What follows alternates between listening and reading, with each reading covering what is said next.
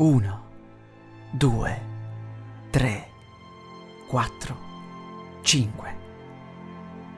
Bastano solo cinque gocce di questo veleno per uccidere e simulare un infarto mortale.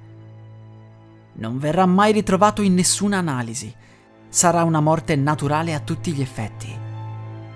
Sono un chimico, o meglio, ero un chimico. La mia scoperta valeva oro e quando la presentai venni subito fermato. Era una sostanza facilmente riproducibile, nessuno doveva venirlo a sapere, o ci sarebbero state facilmente morti apparentemente naturali. Era il 1850. Un tizio con il cappello venne a darmi una valigetta piena di soldi. Voleva comprare il mio silenzio a nome, a detta di lui, dell'intera comunità mondiale. Erano un bel po' di soldi e sinceramente cosa avrei ottenuto rifiutandoli? Mi avrebbero fatto fuori.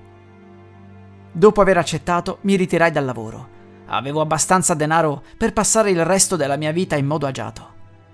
Dopo pochi anni sentii parlare di politici e personaggi importanti morti stranamente di arresto cardiaco. Era colpa mia.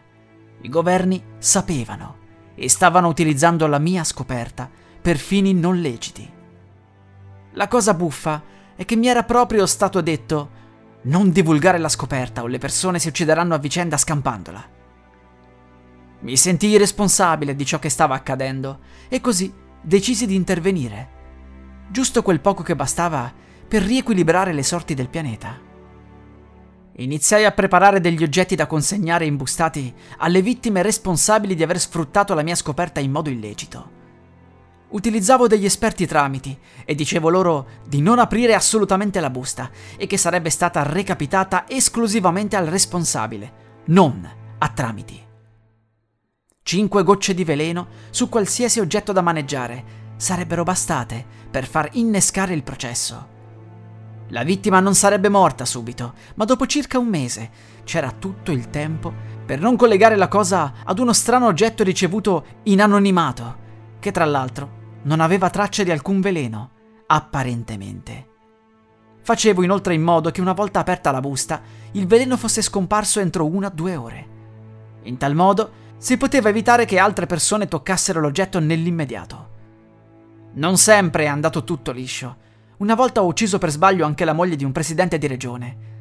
Lei aveva toccato il regalo che avevo fatto a suo marito subito dopo che la busta era stata aperta.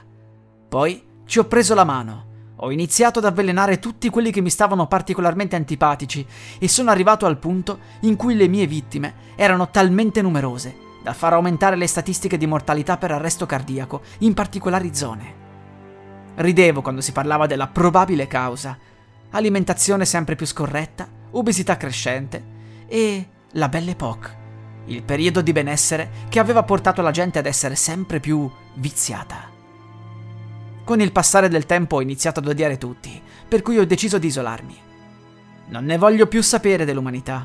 Preferirei che si estinguesse semplicemente. Per questo ho deciso di scrivere questo diario.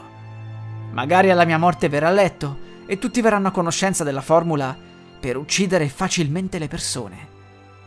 Eccola qui. Bastano queste tre cose che scriverò di seguito. Cinque gocce. Solo cinque gocce, non di più non di meno. Howard Philip Tyrone, 28 settembre 1885.